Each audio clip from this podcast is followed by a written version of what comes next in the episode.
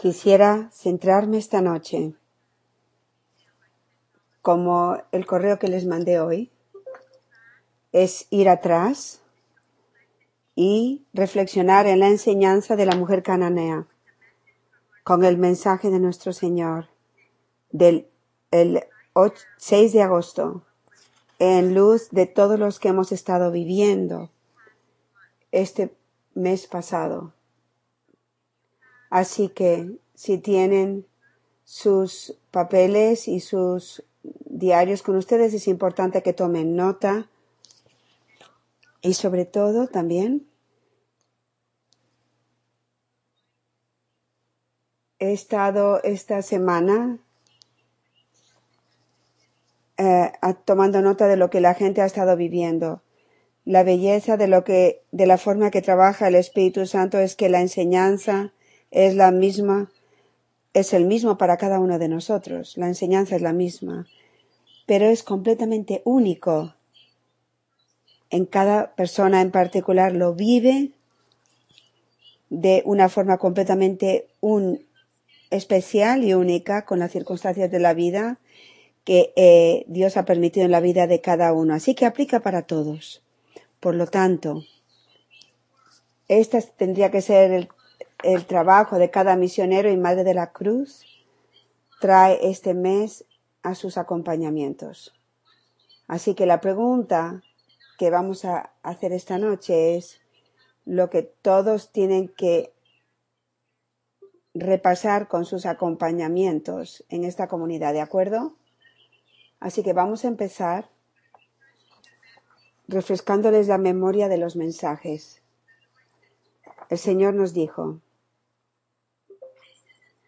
este es un tiempo de un derramamiento de gracia para mi pequeño granito de mostaza. A cada uno se les ha dado la gracia de ser transformados en mis hostias vivas para bendecir, liberar y dejar libres a innumerables almas. Véanse como mis guerreros, cabalgando hasta hacia el horizonte. Esta flota santa es la luz del amor de Dios,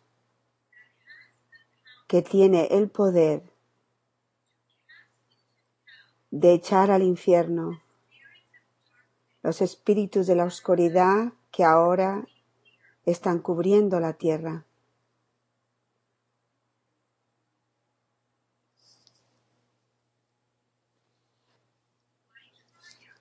Mi triunfo será un gran triunfo realizado por medio de las fuerzas de Dios más ocultas, el martirio oculto de mi sagrado corazón y del Inmaculado Corazón de mi Madre. Respondan, sufriéndolo todo conmigo, en mi sacrificio de amor. Respondan con valentía y celo, creyendo de que Dios los ha elegido para participar en el triunfo de mi amor crucificado para salvar al mundo. Crean que como mis guerreros, los anawims escondidos de Dios se han subido a sus caballos y han empezado a luchar la gran batalla para la salvación del mundo. Permanezcanse constantes en vivir diariamente lo que les he enseñado. No tengan miedo,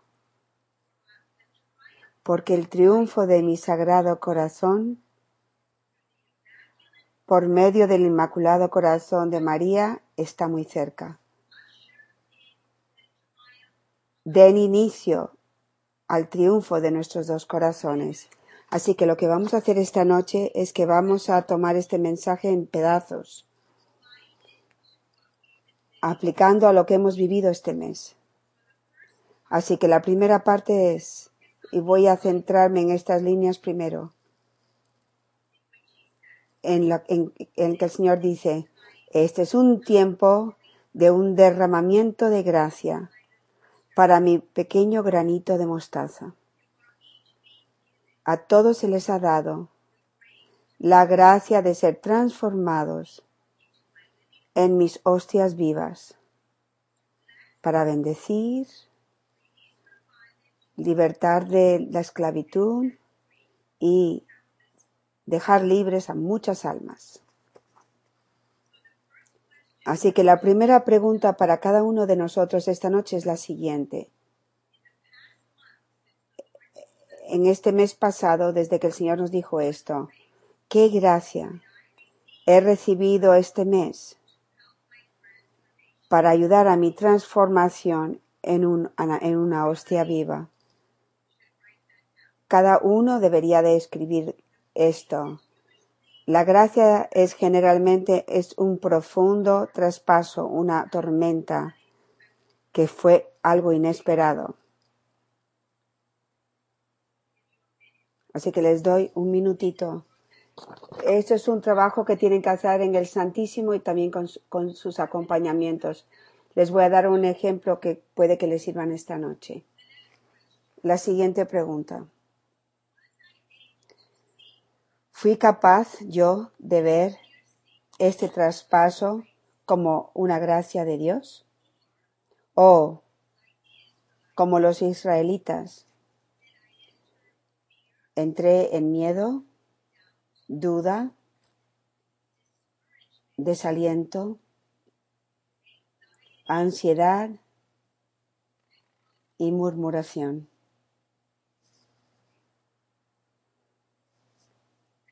Muchas veces leemos las palabras que el Señor nos ha dado, pero el mensaje permanece desconectado de nuestras vidas. Por ejemplo, en acompañamiento yo pregunto lo siguiente, le, pido a todo el mundo, ¿recuerdas cuáles fueron las últimas palabras que el Señor nos dio? Y yo tengo que tengo la misma culpa porque cuando yo eh, rebasé la tormenta que el Señor permitió este mes, yo no tenía este mensaje conmigo, presente en mi corazón. Y yo creo que muchas personas en acompañamiento no podían recordar exactamente lo que el Señor estaba diciendo en este último mensaje. Y el Señor yo rezando esa semana diciéndole al Señor, Señor, ¿qué quieres que yo traiga al cenáculo? Porque yo siento que cada cenáculo es algo tan importante, que Dios tiene un plan para cada cenáculo. Sentí a través de los acompañamientos de esta semana que lo que el Señor quería era decirnos. Yo les estoy dirigiendo como los, los israelitas, les estoy hablando, les estoy guiando, y la mayoría de ustedes ni siquiera recuerdan lo que les dije. Y es por eso que tenemos que ir atrás y volver a, a revivir esto juntos. Nosotros leemos y después nos olvidamos. Recibimos una enseñanza en la comunidad y después nos olvidamos los mensajes y las enseñanzas, como son el camino, necesitan ser carne de nuestra carne, una con nosotros. Hasta que esto no ocurra en cada madre de la cruz y misionero de la cruz, no estamos transformados en el camino vivo o siendo hostias vivas. Cuando recibí primero este mensaje, hace casi un mes. Nunca imaginé que la gracia de la transformación del que hablaba el Señor era para mí, era recibir un huracán categoría 5 que estaba yendo hacia la ciudad donde vivo en Miami. La gracia durante eh, el huracán que creo que recibí eh, eh, del Señor fue mantenerme en calma, confiar y resignarme a la voluntad de Dios a través del huracán. Tengo que decirles que en la última enseñanza de la mujer cananea, en una parte de esa enseñanza dice lo siguiente. Estaban hablando de los, de las, de los israelitas. No son capaces de creer que Dios va a hacer lo imposible con los imposibles. Miedo, el miedo se convierte en un, obstáculo a la fe. Los espíritus del miedo, de la duda y el desaliento se esparcen por toda la comunidad. Es increíble cómo el miedo, la confusión y el desaliento y el desespero puede esparcirse por, a través de las, de las personas, un grupo de personas. Nosotros vivimos esto en la Florida. Nosotros pudimos ver qué rápido el miedo se esparcía en todos y, cómo puede eso llevarnos a la confusión, al desaliento, a la frustración, puede llevarnos a, un miedo que nos paraliza. Era como si uno podía sen, sen, sentirlo en el aire, la, la ansiedad y la tensión en todos.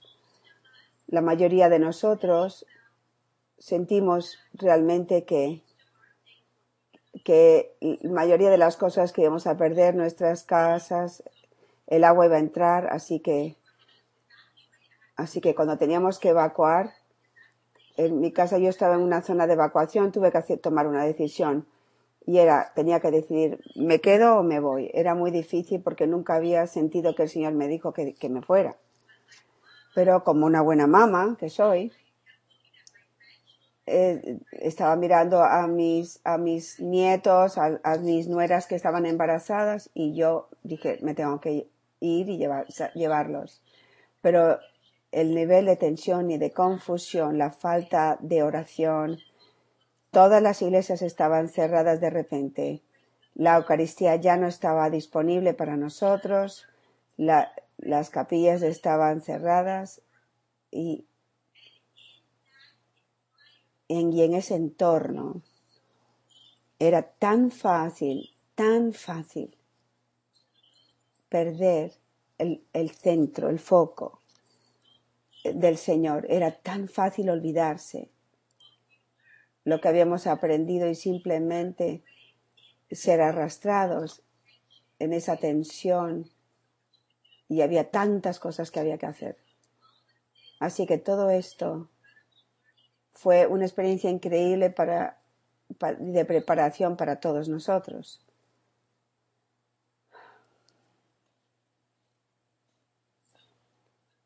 La, la pregunta para todos es, ¿cuál es la gracia que recibimos este mes? ¿Qué prueba? ¿Qué traspasos? ¿Qué dolor? Dios los bendijo con, esa es la gracia, ¿ven?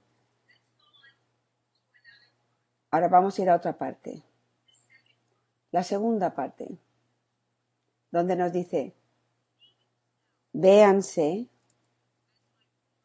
como mis guerreros cabalgando hacia el horizonte.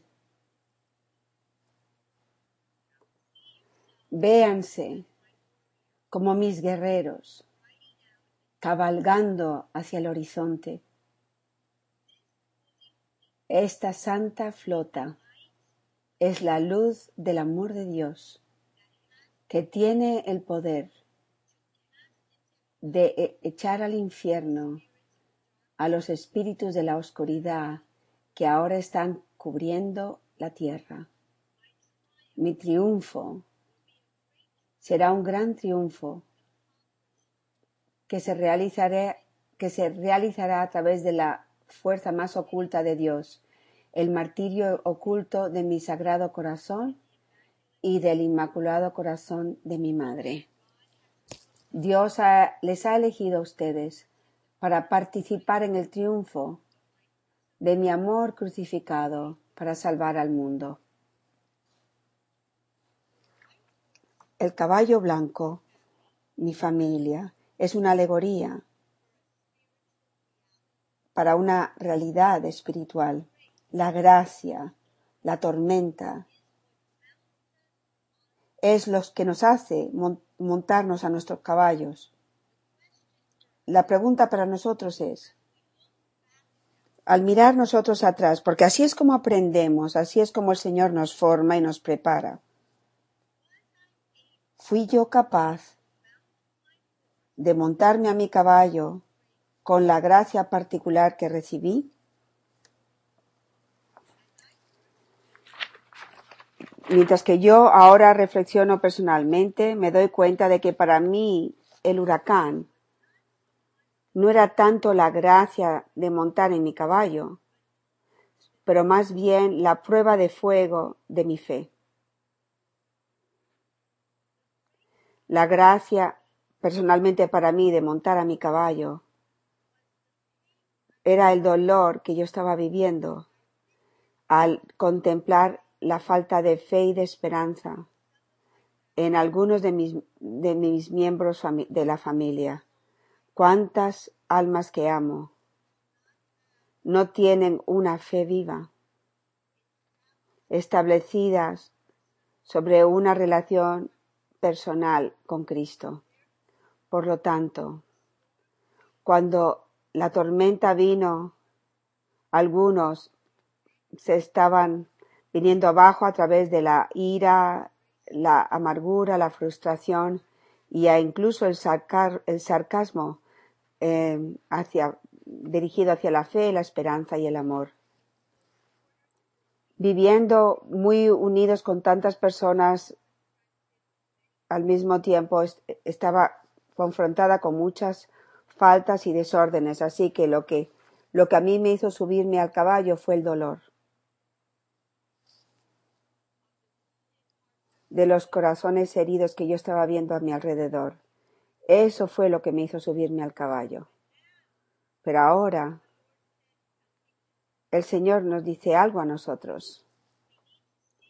Tenemos que vernos nosotros montando para, que la tercera parte del mensaje que nos dice el Señor es responde sufriéndolo todo conmigo en mi sacrificio de amor. Nosotros montamos nuestros caballos conforme respondemos, como el Señor nos dijo, sufriendo todo, como siendo uno con su sacrificio de amor, creyendo que hemos sido elegidos por Dios para luchar esta guerra santa para la salvación del mundo. La pregunta para nosotros es la siguiente conforme estamos meditando la gracia del traspaso que recibimos este último mes. Fueron estas palabras de nuestro Señor contenidas en este último mensaje. Estaban presentes en nuestro corazón mientras que vivimos estas tormentas o se nos olvidó, lo olvidamos.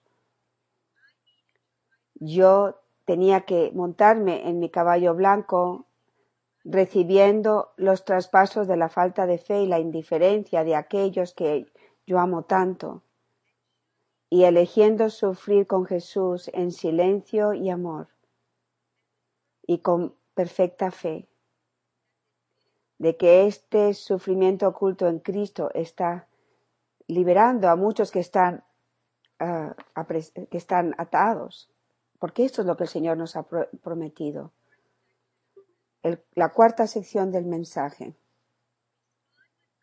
Respondan con, con, valentía y con celo, creyendo que Dios les ha elegido para, para participar en el triunfo de, mi, de, mi, amor crucificado para salvar al mundo.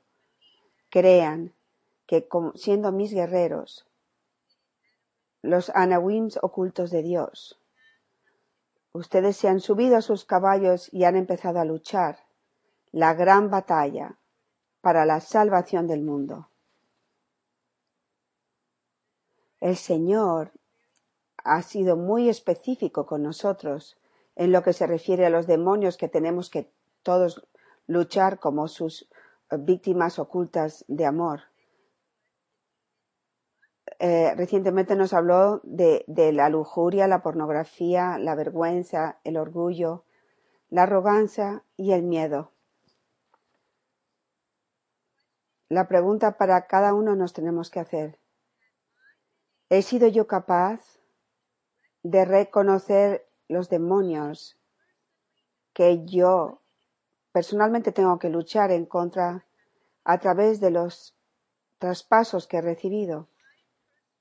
Yo personalmente me di cuenta que yo estaba batallando los demonios del orgullo, la arrogancia, de la mundanidad y la indiferencia. Lo primero que tuve que hacer es arrepentirme. Me tuve que arrepentir de sentir frustración, ira, desaliento y el deseo de separarme. para yo entonces poder permanecer en mi caballo en la batalla.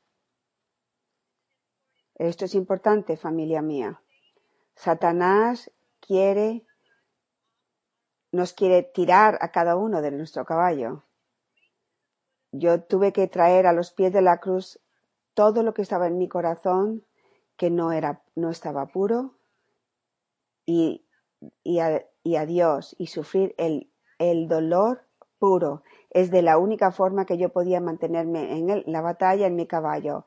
En el momento que yo mm, me dejaba en, el desaliento, en la frustración o me separaba, inmediatamente eh, me, me tiraban del caballo, ya no estaba en la batalla. Así que tuve que volverme a subir. Y esto es lo mismo para cada uno de nosotros. Lo otro que aprendí después de todo lo que esto que ocurrió fue que para nosotros mantenernos en nuestros caballos en, la batalla, el silencio es esencial.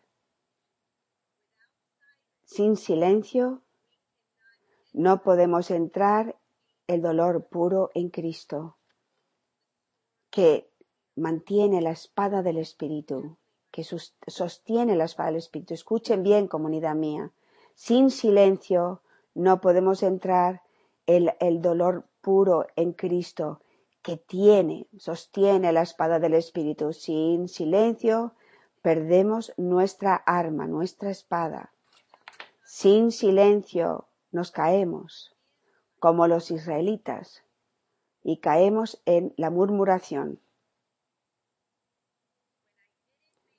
Cuando yo no mantenía, me mantenía en silencio durante esta tormenta, inmediatamente, fácilmente empezaba a murmurar, me empezaba a quejar, empezaba a hablar de los miembros de mi familia con otras personas.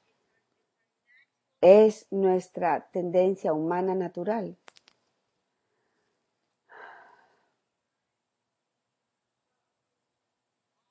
También por medio de distracciones. Satanás intentaba desarmarnos y quitarnos nuestro poder. Cuando estamos haciendo este, este trabajo de luchar, cuando estamos en nuestros caballos, a través de la gracia de una tormenta que Dios nos ha dado a cada uno de nosotros, Satanás va a intentar muchas veces muchas tácticas diferentes. Otra de ellas es las distracciones para que no puedas entrar el silencio del dolor de la situación que Él está permitiendo. Pues distraerte simplemente queriendo trabajar más, distraído, haciendo otro proyecto, distraído, terminar con lo que estés haciendo en la computadora, distraído haciendo otro apostolado, distraído Em, haciéndote, volviéndote muy ocupado. Y de hecho, lo que realmente estamos llamados a hacer es todo lo opuesto. Entrar en el silencio. Para que podamos permanecer en el, en el dolor puro de lo que tenemos que sufrir con el Señor. El Señor nos dijo, esta santa flota es la luz del amor de Dios que tiene el poder de, de echar al infierno los espíritus de la oscuridad que ahora cubren la tierra. Cada uno de ustedes sabe a través de las situaciones que están viviendo cuáles son los demonios que estamos supuestos a, luchar en contra de ellos. Hay que hablar de esto en el acompañamiento espiritual. Esto es una batalla real, querida familia. Nosotros somos realmente guerreros verdaderos, somos el ejército de Dios y tenemos que aprender a luchar bien. No vamos a hacer lo mejor para Dios si somos una comunidad que nos hemos todos bajado del caballo, estamos en tierra. La belleza de la comunidad es que cuando nos caemos del caballo hay otro miembro de, de la comunidad que nos ayuda a subirnos. Y una de las cosas hermosas, les voy a decir ahora, que experimentamos durante este huracán, que tuvimos sin ni siquiera planearlo, es que tuvimos un text chat de un grupito de Madres de la Cruz en el sur de la Florida y con María. Y fue sorprendente porque uno decía, "Es- estoy cayendo en ansiedad y la otra respondía y la volví a ayudar a subirse al caballo y ayudar los unos a otros a recordar lo que el Señor nos decía. No les puedo decir el poder de este chat, de este pequeño grupo de Madres de la Cruz, como esto nos animó, como cada una de nosotros pudimos seguir a caballo. Eran mensajes cortos, textos cortitos, no eran correos. Era increíble el sentido del humor, las risas, cómo nos reíamos, qué importante era el humor para centrarnos y enfocarnos. Es, es así que somos comunidad. Es, así que, que somos comunidad. No somos una comunidad social. Ni siquiera somos una comunidad apostólica de obras apostólicas. Somos comunidad para ayudarnos unos a otros, mantener cada uno de nosotros, mantenernos en el caballo, de seguir luchando la batalla con Cristo. Por eso somos comunidad, porque cada uno de nosotros somos tan pequeños y tan débiles y tan pobres que ninguno de nosotros en esta comunidad podíamos mantenernos solos en el caballo. Y por eso estamos así juntos. Y tenemos que estar tan agradecidos. No les puedo decir qué agradecida estuve a mis hermanas a través de ese pequeño chat. Así que a, todos ustedes, muchas gracias a todas mis hermanas. Y incluí en las enseñanzas el mensaje 102 y 104 en, que es sobre el silencio. Está en nuestro camino. En el mensaje 102 no lo voy a leer todo, pero simplemente algunas frases. El silencio le permite abrazar plenamente las penas de tu corazón. El silencio te permite entrar plenamente en el dolor que yo estoy permitiendo en tu corazón. Al abrazar este dolor y sufrimiento, me abrazas a mí. Estás abrazando mis penas, y lo que se refiere a las penas de Jesús, y sufrimientos, y así estás entrando en mi corazón, pues mi corazón es todo dolor y amor. Esta es, esta es el poder del amor de Dios.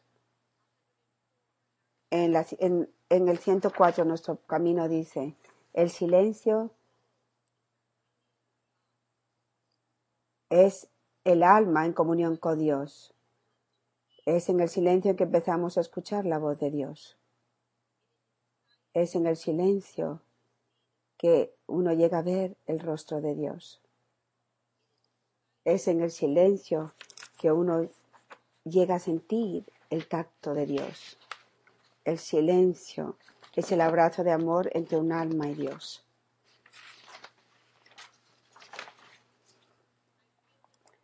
Yo siento que hay algo muy importante para nosotros que yo aprendí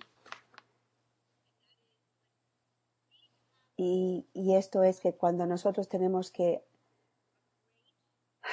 atravesar una gran prueba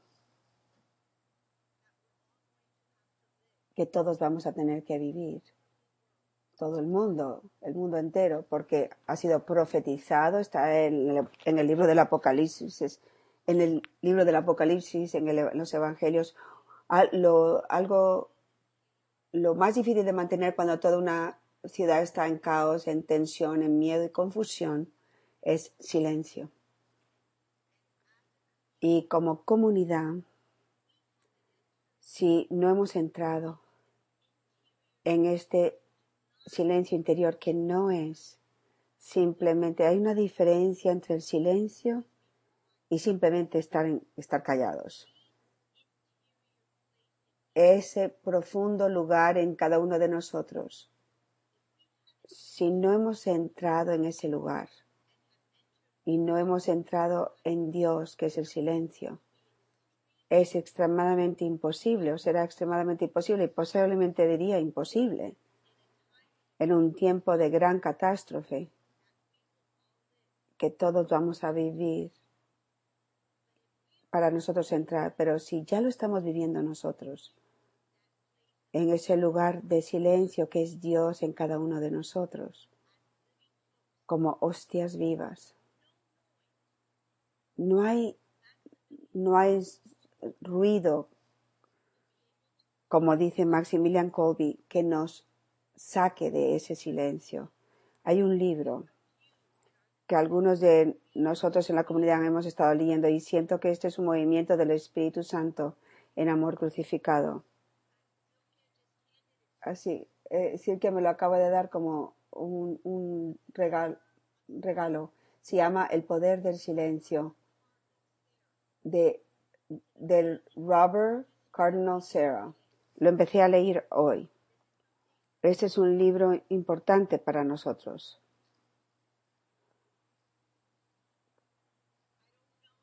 No sé si se puede tener en español, pero el padre Jordi puede eh, ver si lo tienen. Dice el padre Jordi que sí, que lo hay en español, así que toda la comunidad lo puede leer. El quinto punto. Hemos aprendido que hay cinco virtudes en la mujer cananea que son necesarios para tener una fe firme los tenemos que saber de, memoria. Uno, la vulnerabilidad. El segundo, perseverancia. El tercero, dar gloria. El cuarto, la fe puesta a prueba a través del fuego. Y el quinto, la fe que tiene el poder de expulsar demonios las preguntas que se tienen que hacer ustedes. ¿Cómo he vivido estas virtudes durante los, las tormentas de mi vida? ¿Y qué autoconocimiento he recibido de mí, de mí, de mí mismo? Quiero repasar algunas cosas que son importantes. El segundo es perseverancia en esta enseñanza había tres cosas importantes. Esta es la perseverancia que el Señor nos dijo. Él nos dijo, perseveren en la oración. Perseverar llevando la corona de muchas espinas. Y perseverar en el amor, sufriéndolo todo como uno con mi sagrado corazón traspasado y el corazón inmaculado traspasado también. Cómo hemos perseverado en nuestras tormentas. El tercero es, es dar, dar testimonio. La, mujer dice, Señor, ayúdame. Durante, durante esta tormenta vinimos en mis debilidades y dijimos, Señor, ayúdame, esto es imposible para mí, pero para ti nada es imposible. era cada uno de mis respiros dando una gracias a Dios por la gracia de esta tormenta. El Señor le enseñó a esta comunidad que la oración de, de gratitud y de acción de gracias tendría que ser cada respiro de cada uno. Yo tengo que crecer en esta zona, en este área, porque tengo que ser sincera, yo no estaba dándole gracias a Dios por cada una de las pruebas y cada una de las dificultades y cada uno de los retos durante esta tormenta.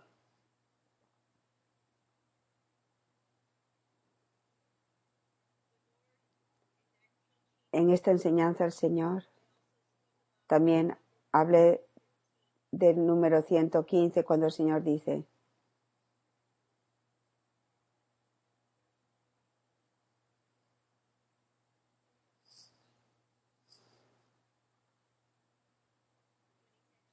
Él nos dice lo siguiente. Cuando llegamos a experimentarlo todo, lo bueno y lo que lo percibimos como malo, como un don de mi amor para ustedes. Puede que entonces nosotros veamos que en medio de este huracán, que Dios estaba permitiendo que este huracán fuese una bendición para estas ciudades, una bendición para este país una bendición para mi, mi familia, porque a través de todo esto nos llevó, nos, nos, nos trajo unos más cerca de otros, unió a todos los hombres que de mi familia que se quedaron detrás y tuvieron una increíble unión entre los padres y entre padre e hijos. Hubo muchas bendiciones. Pero en momentos durante la tormenta es muy difícil. Pero nosotros tenemos que darle gracias a Dios en medio de, la tormenta. Es la, la fe puesta a prueba por el fuego. ¿Cuál es la pregunta que nos tenemos que hacer? ¿Cómo se puso a prueba mi fe en el horno del Sagrado Corazón durante esta prueba? Yo creo realmente que todos nosotros que vivimos el huracán Irma, nuestra fe fue purificada. Nuestra fe fue puesta en el, en el fuego y todos salimos más fuertes por debido a esto. ¿Cuáles fueron las palabras aparentemente duras de otros que me, sacaron de onda y me llevaron a la ira, la duda y el, el del desánimo? Esto es una área de, de gran autoconocimiento.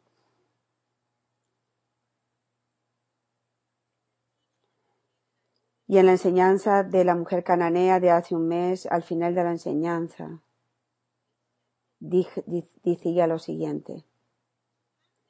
Tener la humildad y la fe de la mujer cananea es algo raro. Nosotros también tenemos que ser transparentes ante Dios para reconocer por medio del autoconocimiento como nuestros corazones endurecidos nuestros corazones endurecidos siguen siendo como los de los israelitas. Tenemos que entender que estamos en un proceso eh, de corazones como los israelitas como a corazones de gran fe y confianza como la mujer cananea. Dios está prometiéndonos transformarnos en hostias vivas y, tenemos que ser receptivos y dóciles a este, a este proceso. Cada uno de nosotros estamos viviendo un proceso este mes. ¿Podemos ver el proceso? ¿Podemos ver las, las zonas en que fuimos débiles? Podemos ver las virtudes en las que tenemos que crecer y orar más.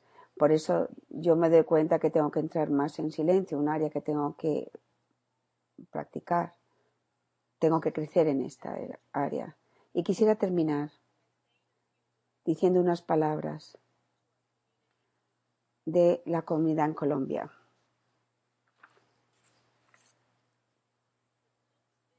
Eh, la visita del Papa a Colombia fue una gran gracia para todos ustedes, para todos nuestros hermanos y hermanas en Colombia y para el mundo. no fue por casualidad que la comunidad de amor crucificado está en Colombia. El padre Jordi ha viajado por toda Sudamérica y, América Central dando muchos retiros y conferencias y sin embargo el Señor no ha enviado amor crucificado a ningún otro país. Pero ¿por qué el Señor quiere amor crucificado en Colombia? Dios tiene un plan, mi querida familia. Y Dios trajo esta misión y este camino a Colombia porque es su voluntad. El Papa hizo algo muy importante en Colombia. El Papa nombró las heridas de Colombia una a una. Es importante que nuestros hermanos y hermanas colombianos escriban las heridas de su país, las, aquellas que dijo el, Santo Padre. Hemos aprendido en nuestro camino la importancia de nombrar las heridas. Estas heridas están en, los corazones de todas las personas colombianas, como Sandra Calderón, Juan Carlos y Lilian me recordaron a mí. Las Madres de la Cruz y los y misioneros de la Cruz en Colombia tienen una misión especial porque se les ha sido dado a Dios, les, les, ha sido dado por Dios la sanación de esas heridas a través de las enseñanzas del camino. Ellos han de ahora vivir sus martirios ocultos, uno con Jesús y María, echando agua en las semillas que han sido plantadas en una multitud de corazones con la visita del Papa. Hay un peligro en Colombia ahora como el Evangelio nos dice, muchas de estas semillas que fueron plantadas en tantas personas que fueron a escuchar al Papa pueden ser ahogadas en las rocas, en las espinas de sus vidas, en, en el, estar ocupados. Va a tener, va a tomar almas víctimas todos los días, que, almas víctimas que van a misa, y unen los sufrimientos y las cruces con la sangre de Cristo y suplican al Padre que, derrame esa unión de sangre de Jesucristo y las víctimas pasadas, presentes y futuras en los corazones de cada colombiano, hombre, mujer y niño, para que esas semillas no se desperdicien y den fruto para el país de Colombia para que la voluntad de Dios para el mundo a través de Colombia pueda tomar, tenga, tome lugar. Esto es importante, mi querida familia, mi familia colombiana, nuestra familia colombiana.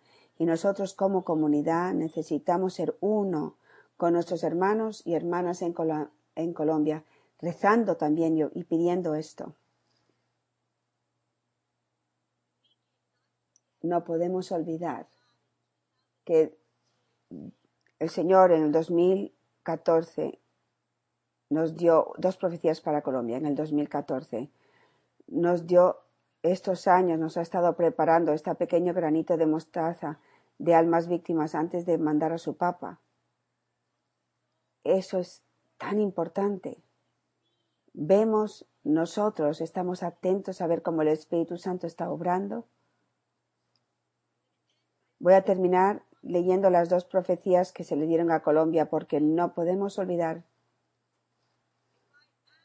Si yo les, les hago la pregunta, especialmente a los colombianos, ustedes me pueden decir en sus propias palabras cuáles son las profecías. ¿Están en sus corazones engrabadas o también se les ha olvidado?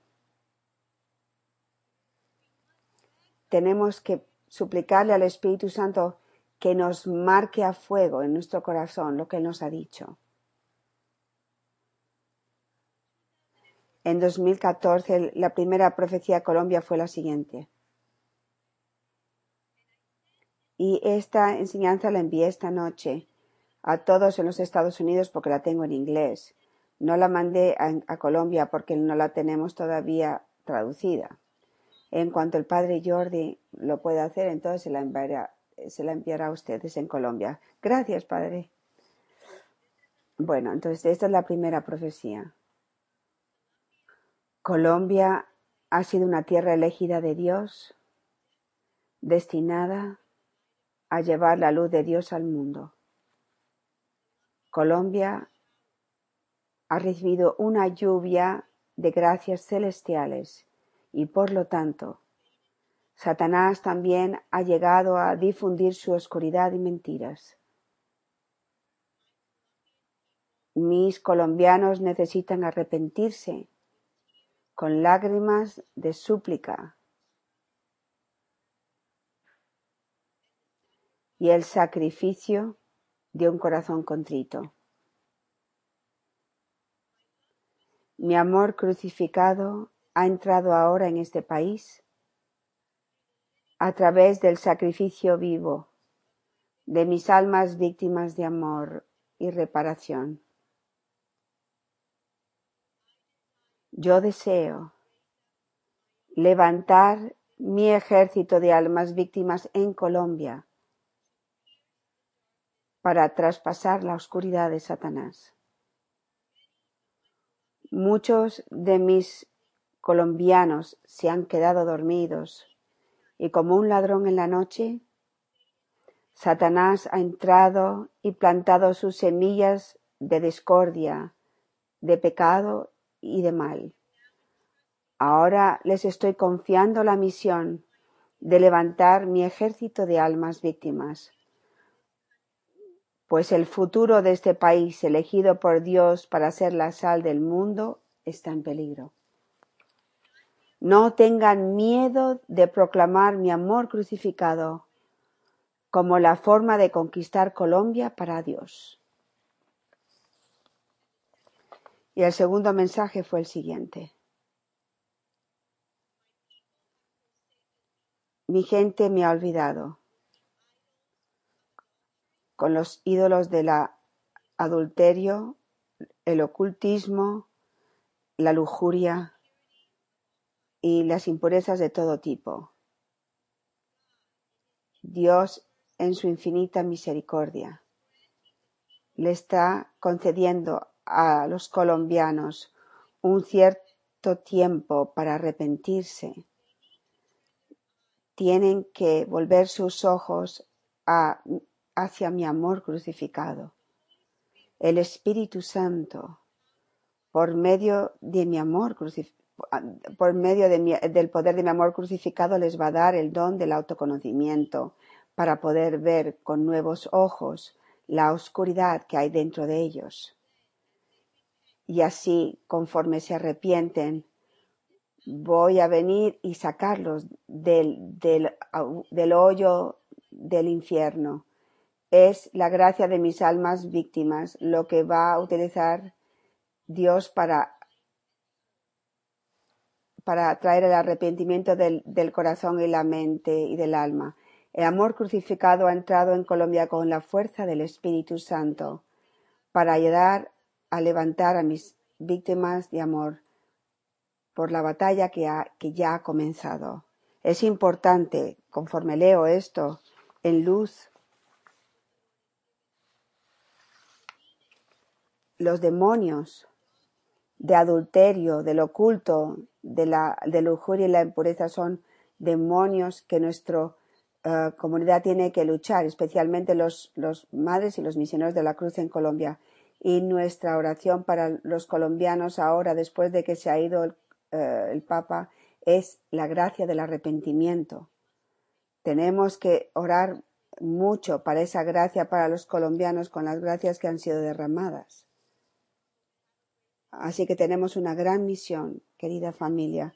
Le pido a cada uno de ustedes que lleven esto al corazón y que tomen su tiempo de reunirse con sus acompañamientos y hagan esta tarea con la persona que es su acompañamiento. Y les, les envío mi amor y mi bendición y les doy las gracias por todas sus oraciones por cada uno de nosotros durante esta tormenta. Que Dios les bendiga.